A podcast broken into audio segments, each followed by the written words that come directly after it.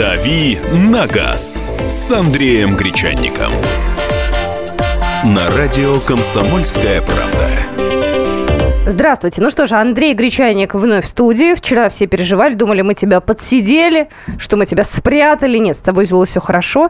Вот, был в командировке, жив-здоров. Не переквалифицировался в самокатчики и велосипедисты по-прежнему. Поездил на машинах, кстати. На каких? По Республике Татарстан. Это были «Ситроены». Я еще подробнее об этом расскажу в программе «Тест-драйв», которая у нас выходит по выходным. Коротенькая такая, но все же по существу. Сейчас не об этом. Поездил немножко в минувшие выходные по Татарстану, по Чувашии. В Татарстане действительно хорошие дороги. Все, кто об этом слышал, подтверждаю, очень хорошие, особенно в Казани. Камеры через каждые, там, я не знаю, 300 метров. Но вот действительно это так, потому что у них же есть, у них там свой наукоград есть, у них есть предприятия, которые занимаются производством вот этих камер дорожных и софта. Автодория, вот она оттуда пришла к нам. То есть все там с этим. И люди гораздо более дисциплинированы на дорогах. Если смотришь и видишь автомобили того региона, едут, скорее всего, по правилам, едут осторожно, аккуратно, иногда, может быть, закрывая глаза на разметку, на требования разметки, как-то не всегда внимательно к этому относятся, но в части скорости они очень осторожные, ну вот очень осторожные. Есть такое дело. Ну что же, мы сегодня вам вот какую тему предлагаем. Отталкиваемся от интересной новости. Один болид, электромобиль, разогнался до скорости 576 км в час. Были заезды, проходили они на озере Боннавиль, и электромобиль мощностью в 3000 лошадиных сил развил максимальную скорость 576 км в час и показал среднюю скорость 549 км в час, тем самым установив несколько мировых рекордов. Вот такой автомобиль. Я про него, честно говоря, ничего не знаю. Выглядит он очень странно, он очень длинный. Смешной, он, конечно, для реальной жизни, вот, но мы с вами здесь живем уже в обычной жизни. И хотелось бы спросить, а вы с какой самой-самой вот максимальной скоростью ездили? Какая скорость была в вашей жизни самой-самой высокой? Я вспоминаю, лет 15-20 назад вот человек покупает машину. Ну, чё как, 130 идет? Сколько там лошадок, ну, вот эти обычные разговоры. Сейчас, наверное, уже никто не спрашивает, тут покупает человек там новый «Солярис», я не знаю, или новую «Короллу», ну и что, 160 едет, никто же не спрашивает, да, никто не задает такие вопросы. А раньше это еще было актуально. За соточку до скольки? И действительно, я себя вспоминаю, понимаешь, когда купил вот этот свой старый, облезлый, полуразрушенный, там, дешевый «Ниссан», я, правда, поехал на дорогу, где можно было ускориться, и пытался что-то там выжать из этой машины. Я сейчас просто с содроганием вспоминаю, к этому автомобилю в принципе не нужно было подходить и вообще выводить его на дороге. А я там гнал с какой-то бешеной скоростью на каких-то там жутких лысых колесах Омск-Шина.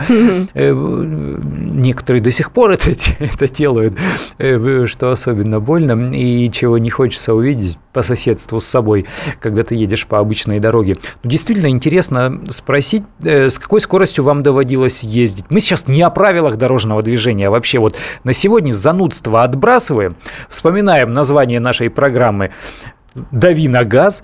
Сколько ездили? Какую скорость считаете для себя приемлемой? Комфортной. Комфортной, удобной, да. На какой вам вот хорошо, на какой кайф вы испытываете скорость? Тут сообщение уже пришло первое. Признаюсь, нарушал, пробовал, тестировал Toyota Prius 200 км в час. А я, знаешь, вспомнила, разгоняли мы какую машину. Это был на заре тумана юности, больше 20 лет назад. Это было очень давно. Были мы тогда молоды, бедны, и ездили мы на Ниве. И вот мы поехали на Ниве, и разогнали мы этот перпетум мобиле километров до 130. Это было страшно, потому что оно грохотало, руль приходилось держать крепко-крепко, было ужасно страшно на пассажирском сидении, и больше таких экспериментов мы не делали. Ну, не для этих вообще задач, конечно.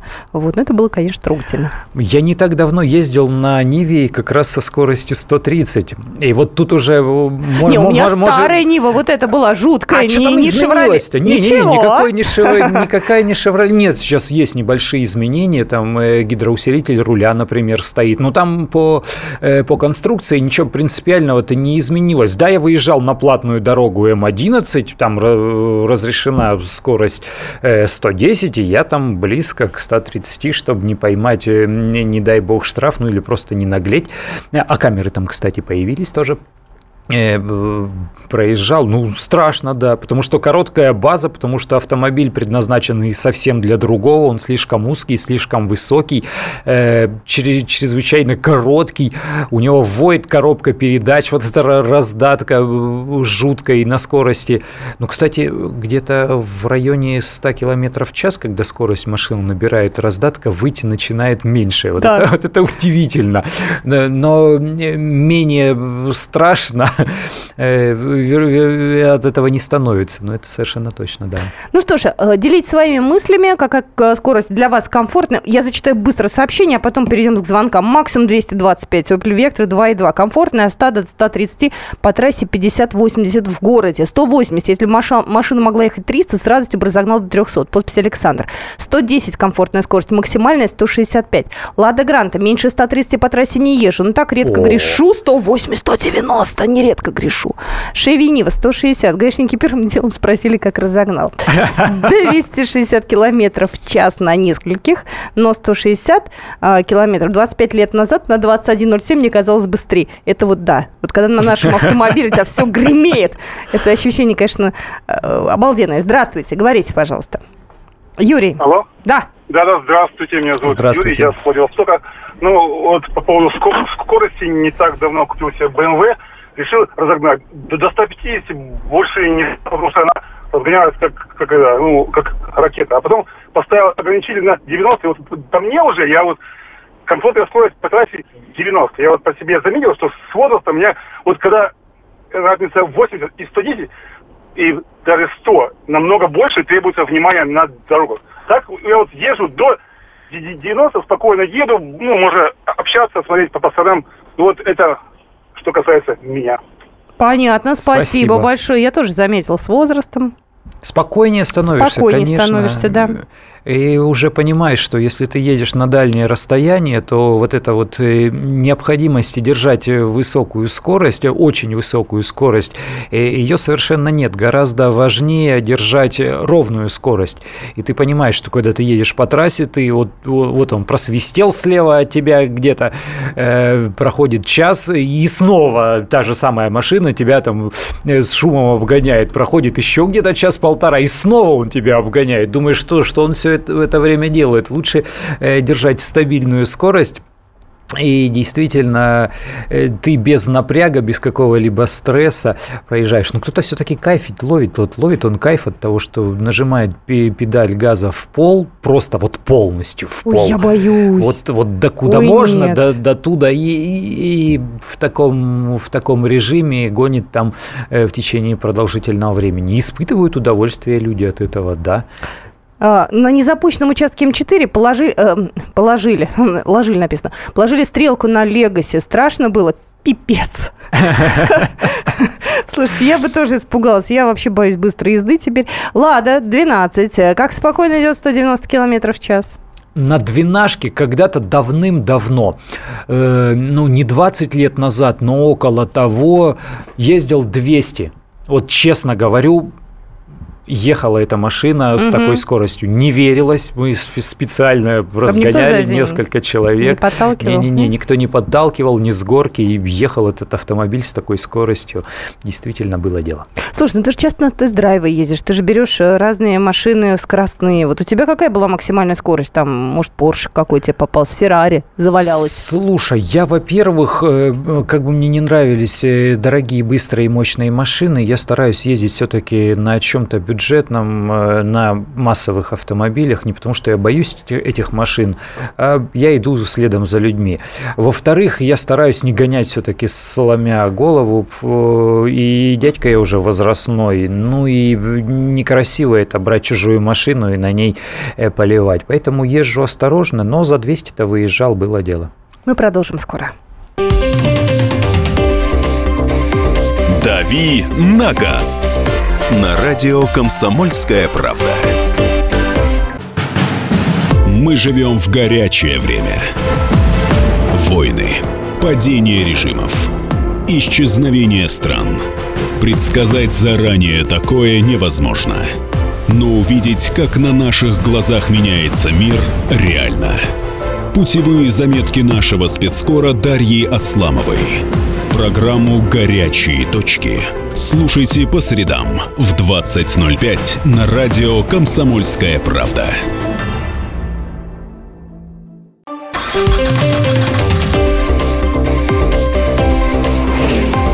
«Дави на газ» с Андреем Гречанником на радио «Комсомольская правда».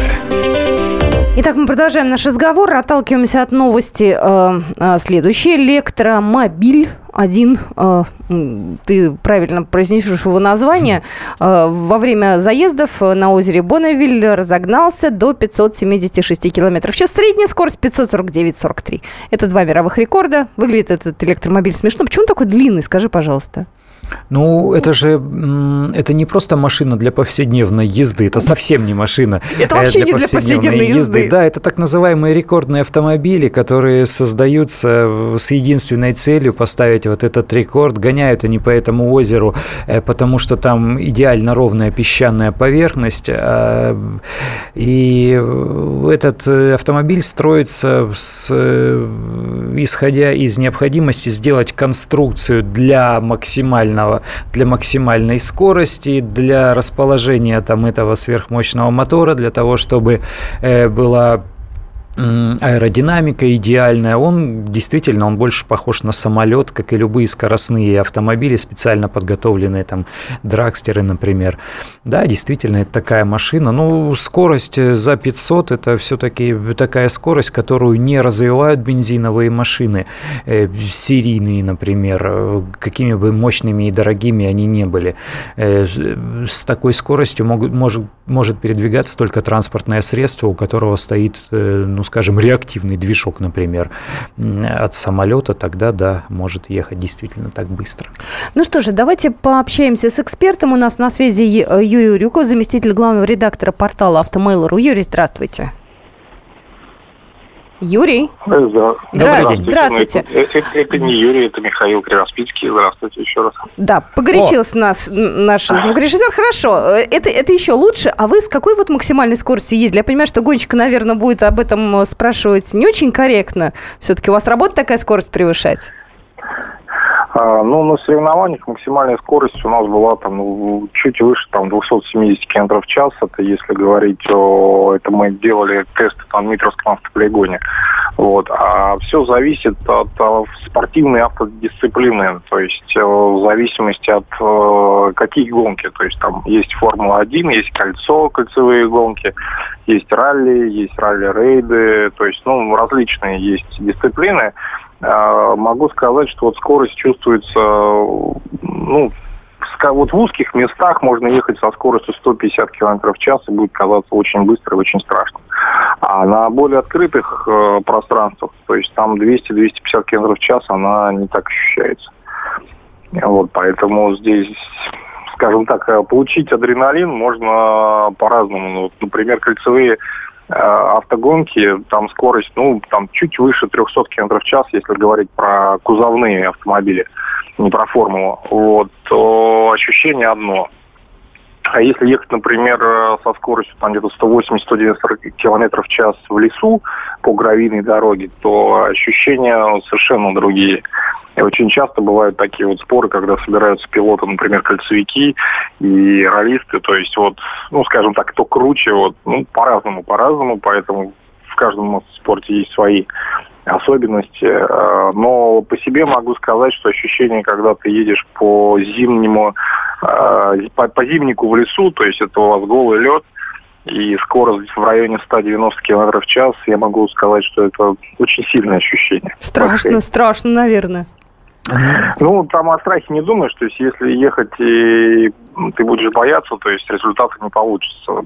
Страшно потом, когда ты анализируешь, с какой скоростью ты ехал и где ты ехал с этой скоростью, то, конечно, становится так напряженно. Но, с другой стороны, потом уже привыкаешь к скорости, и все твое сознание направлено на то, чтобы проехать еще быстрее, показать лучший результат. Вот. Михаил, а если чуть-чуть отвлечься от автоспорта и перейти уже на обычные дороги, на обычные машины, когда, если ездишь часто на разных машинах, то есть ощущение, что скорость чувствуется по-разному. Да. От чего это зависит? Вот, например, там бизнес-седан, тебе кажется, что ты еле ползешь, а там уже за все там разрешенные границы скорость давно перешла. А если какой-нибудь небольшой там автомобиль, может быть, старый отечественный, то там и на 80 километрах в час кажется, что уже все, ты перешел все пределы. Почему это происходит? Я полностью с тобой согласен, все зависит от автомобиля. То есть, если мы берем большой, как ты говоришь, автомобиль бизнес-класса и двигаться со скоростью там, в районе 150 км в час, если это допускается, то как водители, так и пассажиры, то есть они не ощущают. Есть такой момент, что как бы вседозволенности. Вот здесь нужно себя четко контролировать. А если ты едешь на маленьком, небольшом автомобиле, у тебя скорость уже там за, опять же, эти же 150, ощущения совершенно другие. То есть ты находишься, скажем так, более в таком маленьком пространстве, ты понимаешь, что ты двигаешься с огромной скоростью, вокруг тебя там большие грузовики или там, не знаю, те же отбойники, деревья. Вот, то есть, конечно, здесь такие вот психологически страшновато. Вот, а на большой машине двигаться со скоростью большой, то есть, и опять же, если хорошая подвеска, то есть плавная, то есть скорость практически не ощущается. Понятно, спасибо большое. Спасибо большое. Ну что же, я еще раз хочу поблагодарить нашего эксперта Михаила Кривопицкий, гонщик и спортсмен, был у нас в эфире. Можно я зачитаю сообщения, которые пришли? Давай. Люди просто, знаешь, тут начинают хвастаться. Во-первых, мне понравилось. Матис умудрился разогнать до 160. Страшно. Ох, ничего себе. Я бы тоже испугалась. Там же ветер, потоки. Да, ну, когда рядом проезжает фура, Матис начинает качать, подтверждаю, ездил, да. Так, 12-я модель ехала действительно без подталкивания 200, я выжимал 195, спасибо. Здравствуйте, почему на навигаторе скорость отображает всегда меньше, чем на спидометре? Проверял на разных авто на родных дисках. Ну, это очень просто, навигатор-то показывает скорость движения относительно спутников, то есть он точнее показывает скорость движения, во-первых. Во-вторых, он показывает скорость движения, проецируя ее на такую плоскую горизонталь. А когда мы едем по дороге, дорога же она немножко вниз, немножко вверх, то есть реальный путь, он чуть длиннее, чем это представляет себе навигатор. Ну и второй момент, автопроизводители, делая оборудование и делая спидометры, рассчитывают их на какой-то определенный размер колес, на определенный размер шин и дисков. А зачастую продаются машины, или когда уже люди сами покупают колеса, там уже немножко другой размер, может быть, даже шины не накачаны до того или перекачаны. Поэтому тут же все зависит от... Это элементарная арифметика. Это длина колесо имеет длину окружности. А скорость измеряется не по спутникам, спидометрам измеряется, а по вращению валов в коробке передач. Поэтому, да, действительно, тут все относительно, и лучше ориентироваться все-таки на навигацию. Она точнее покажет скорость. Я тебя так внимательно слушала, половину слов, что ты произнес, не поняла. Да не, ну нормально? Все наши все понимают. Да, ну ладно, извините, тут к вам примазалась. Добрый день. Разгоняли Волгу 3110 до 175, двенашку старую убитую до 150, потому что сзади старая BMW увязалась. Дальше страшно было, но от BMW ушел Александр из Ростова-на-Дону. Мне нравится. А что Тесла, он разгоняется до 100 за 3 секунды. Огонь, Владимир из Ростова. А вы ездили на ней, на Тесле-то? Вы-то знаете, что это? Тесла разгоняется, безусловно, очень быстро, почти как мотоцикл. Сколько она стоит-то, Тесла-то? Ой, стоит она сейчас космически просто. Вот сейчас она стоит космически, потому что официально она не продается. Когда даются рекламные объявления о продаже вот этими серыми дилерами, которые привозят эти машины, там цена заявляется примерно от 8 миллионов, но в итоге, вот когда все-все-все считается, там уже цена вот по нынешнему прайсу где-то за 10 миллионов переваливает. Ну, это не единственный автомобиль в семье, это такая дорогая игрушка для людей, которые не испытывают недостатка в деньгах, ну, это совершенно точно. Да, но мы еще продолжим зачитывать сообщения, принимать ваши звонки. Номер эфирного телефона 8 800 200 ровно 9702. У меня есть один знакомый, он как раз эксплуатирует Теслу. Вот, и он отчитывается регулярно, значит, в соцсетях о том, как, что, зачем, всякие сравнительные... По фамилии Небелицкий, наверное, твой знакомый. Да, Никит Небелицкий, да, он знаток у нас Теслы, большой фанат. Да, один из главных популяризаторов в стране, хотя он ездит в Лондоне, не в стране, да. В Британии, да. Ну, в общем, да, он ее, насколько я понимаю, сам себе купил, и вот всячески пытается ее на себе использовать. Мы совсем продолжим. Скоро эта программа «Дави на газ». «Дави на газ» на радио «Комсомольская правда».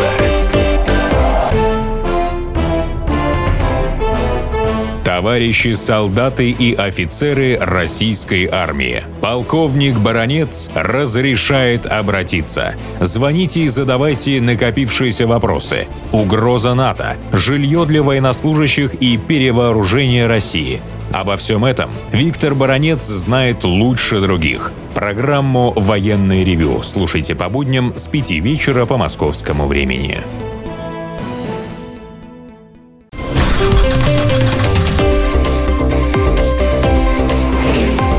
«Дави на газ» с Андреем Гречанником.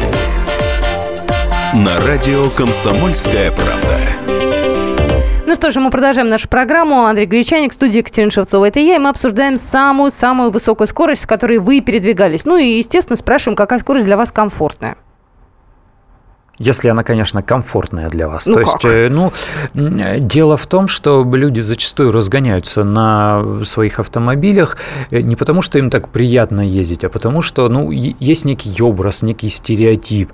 Вот я молодой такой горячий, у меня такая вот машина, понты. У меня там да. Понты. Как ты умеешь все одним словом? Я вот долго-долго вокруг этого кружусь, она бац, одно слово выдала. Покупает человек BMW себе старую или Мазду новую, и начинает, значит, вот эти вот все пузыри из себя. А на самом деле, может быть, ему самому страшно. У него вся спина там влажная, он в состоянии стресса доезжает, но он считает, что да, вот так вот надо, а что, вот положение обязывает, на БМВ ты ездишь. Тут, наверное, не о комфорте действительно речь. Может быть, есть какие-то удовольствия. Я допускаю, что есть удовольствия. Вот мы сейчас у Юрия Урюкова спросим. Он у нас же, помимо того, что автомобильный журналист, он еще и автогонщик. И хорошие результаты даже очень показывает Volkswagen Polo Cup. Вот мы сейчас спросим, получает он удовольствие или для него это как работа? Здравствуйте, Юрий. Да, день добрый. Добрый день. Есть ли удовольствие от скорости, Юрий? Конечно, поскольку адреналин все-таки это то, чего нам не хватает, наверное, в обычной жизни, и скорость позволяет это почувствовать. Но абсолютно правы, потому что скорость это все-таки не просто какое-то расслабленное движение, это действительно работа, и работа приятная, работа в удовольствие, но все-таки это действительно требует и повышенной концентрации, определенных навыков, и это и риск, конечно.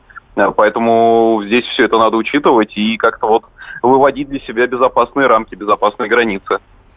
До какой скорости вы свой Polo разгоняете вот на каких-то спецучастках как во время соревнований? На самом деле у раллийных машин максимальная скорость может показаться не такой высокой. Это от 160 до 200 км в час, в зависимости от настройки мотора, от трансмиссии, которая применяется. Но надо понимать, что ралли проходят на таких чаще всего грунтовых лесных дорогах, и ехать с такой скоростью приходится не по немецкому автобану, шириной там 10 полос, даже не по московскому МКАДу, а по узкой лесной дорожке, где одна ошибка, и все, в елки, в лес, в сосны. Или там падение с обрыва, не дай бог. Если... Так что скорость, она тоже относительна. Зависит еще от условий окружающих. Если мы сейчас уйдем от таких экстремальных ситуаций и перейдем все-таки к реалиям жизни, в какой вот стране мира вот самая-самая высокая максимально разрешенная скорость? Ну, на ум, естественно, приходит Германия с безлимитными автобанами, но здесь, я думаю, стоит пояснить, что это далеко не все дороги в Германии являются безлимитными, и даже на тех участках, на которых теоретически могут снимать ограничения, сейчас все чаще вывешивают ограничительные знаки в связи там, с ремонтом или просто в связи с погодными какими-то условиями. То есть все меньше и меньше в мире дорог, и в Германии в частности, где можно выжать из машины все, на что она способна. Ну, собственно говоря, в России-то все просто, да? Как вы считаете, вот не стоит ли нам в России поднять, может быть, разрешенный, там, не знаю, режим скоростной в городе, например, в Москве? А то у нас, знаете, то 60, то 40, то где-то 80 можно. Как вы считаете? Я, кстати говоря, считаю, что в Москве еще более-менее разумные скоростные лимиты, поскольку у нас нет перегибов зачастую, как в Европе, где ограничения в городах и 30, и 40 километров в час. Но связано это, понятное дело, с исторической застройкой, с узкими улицами, с ограниченным обзором и прочим. В Москве, к счастью, все-таки еще много широких проспектов, действительно хороших дорог, на которых можно ехать и 60, и 80.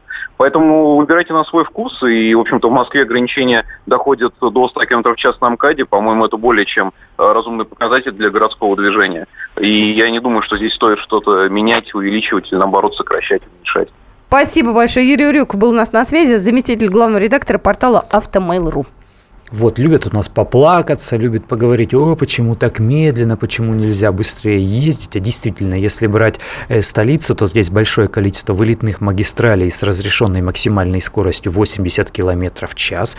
Еще у нас вот эти камеры, которые стоят и фиксируют превышение разрешенной скорости, настроены таким образом, что превышение на 20 км в час не дает наказания, и законодательство у нас так построено. За границей-то не так. На пару-тройку километров разрешенный лимит превышаешь, и тебе уже приходит огромный штраф. И штрафы действительно большие. Там на 5 километров в час превысишь, там 45 евро придет, обалдеешь, подумаешь уже, стоит ли гонять или действительно ехать со скоростью в пределах 40 километров в час. И еще погрешность искать не в работе камеры, а в работе спидометра собственного автомобиля. То есть вот показывает 40, а вдруг камера посчитает, что уже 42. Нет, я поеду 37. У них вот так. Давайте звоночки принимать. 8-800-200-97-02. Николай, здравствуйте. Добрый день, Николай. Дождался-таки.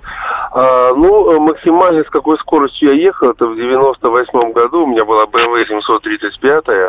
Это такая зверь-машина. Я на Варшавке разогнался до 230 км в час. Но, скажем, ощущения ужасные. Это потная спина, это сжатые руки на руле. Меня хватило на 3 минуты. И теперь я катаюсь где-то по трассе. Много машин поменялось с тех пор. Катаюсь где-то со скоростью 120, 115 по спидометру. Вот если можно, я уточню, почему я сказал слово по спидометру. Давайте. Я заметил, что на последних там моих 6-7 машинах, да, которые я раз в 2 года меняю машину, и давно катаюсь с навигатором. Действительно, отличается скорость, заметьте у себя по машине, ровно на 10%. Идете вы 100 по спидометру, значит, у вас будет 90 по навигатору. 90 по спидометру, 81 по навигатору. И мне было интересно, почему, я забил в поисковике в интернете, почему показания радара, навигатора и спидометра отличаются. И выяснилось, что, оказывается, производители машин всего мира договорились, что разница спидометра показаний от истинной скорости будет плюс 10%. Для чего? Чтобы создать нам психологическое такое, знаете, барьер. Я, допустим, иду в населенный пункт, а у меня скорость, 85. Я нарушил. А на самом деле это 85 минус 8,5. То есть она на самом деле будет 70. 76, и я не нарушил, получается. Я проверял, я шел, допустим, через радар, мимо радара иду, скажем, 115 км в час. Получается, что я иду уже ведь 108, 107, и не приходит штраф, потому что радары тоже работают в этой диапазоне спутников, понимаете? Поэтому четко есть у нас запас скорости 10%. Можете проверить на этих машинах. Ровно 10% завышают все спидометры. Спасибо вам. Мы так прям, знаете, обстоятельно все по полочкам нам разложили. И главное, понятно. Спасибо, да. Я обращал внимание на эти вещи. Действительно, практически всегда есть расхождение.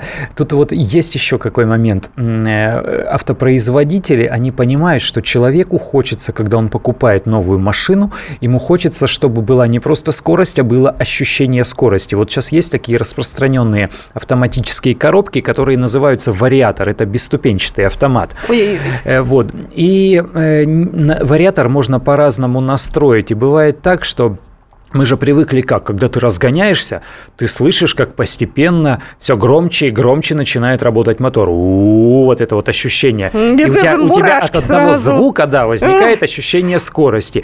А вариатор можно настроить так, что он не будет повышать обороты двигателя, при этом скорость движения автомобиля будет повышаться. То есть ты едешь, скорость твоя увеличивается, но вот этого нет. И люди стали жаловаться, что это такое, динамика хилая. Им говорят, хорошо, в следующей модели, там, обновленной фейслифтинговой, мы настроим работу вариатора так, просто электронные мозги перепрошьем так, что коробка будет позволять двигателю увеличивать обороты при увеличении скорости. Просто для того, чтобы у людей был вот этот ездовой комфорт, вот эти ощущения того, что ты набираешь скорость. Ну, слушай, машина быстрее. И понимание. Вот да. Женщины могут этот момент не отследить, просто нажать и все, а там, ну, на спидометр не все смотрят, например, а по звуку ориентируются. Поэтому, да, мне кажется, вредная штука. Я согласна с теми, кто жаловался. Многие, кто ездит на механике, по звуку ориентируются, да, когда нужно переключаться. Да. Вот когда он ревет, уже бедный, вот тогда, да, тогда нужно включать следующую передачу. Первый-то переключи, да. На права-то как сдавала. Здравствуйте, говорите, пожалуйста. Денис. Алло. Здравствуйте. Денис, Кемерово.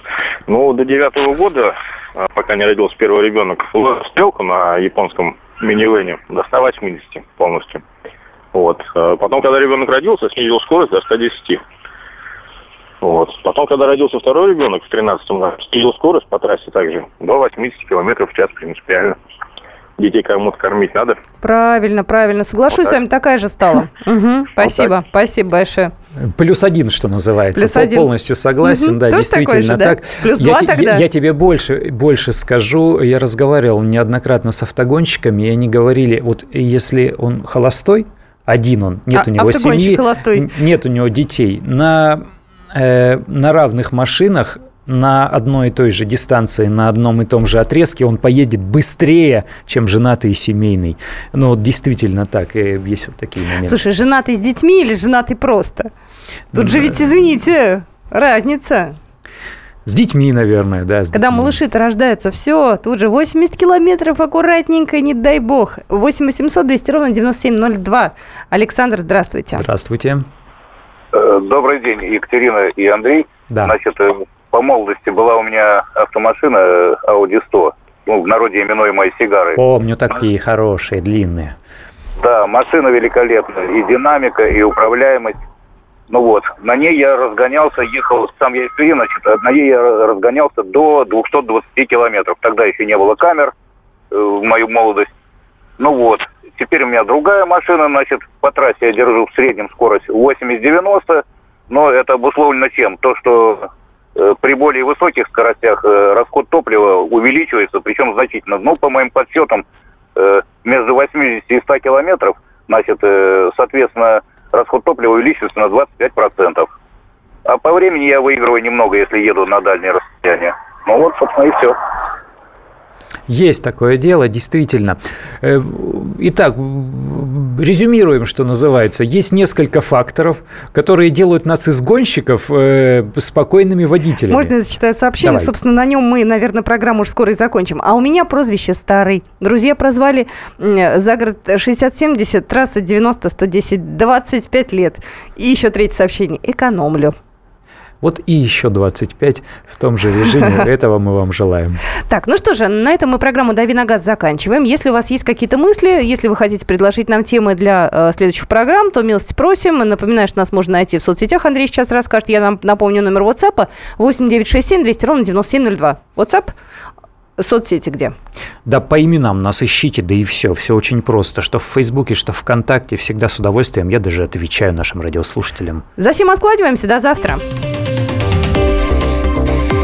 «Дави на газ» На радио «Комсомольская правда». Разгадать планы Владимира Путина не под силу даже западным спецслужбам. Но я, Эдвард Чесноков, знаю, чего хочет наш президент на самом деле. Каждый четверг вместе с вами в прямом эфире разгадываем мотив очередного поступка Путина. О чем думает и что планирует Владимир Владимирович? Слушайте и звоните в программу «Вождь» по четвергам в 20:05. Время московское.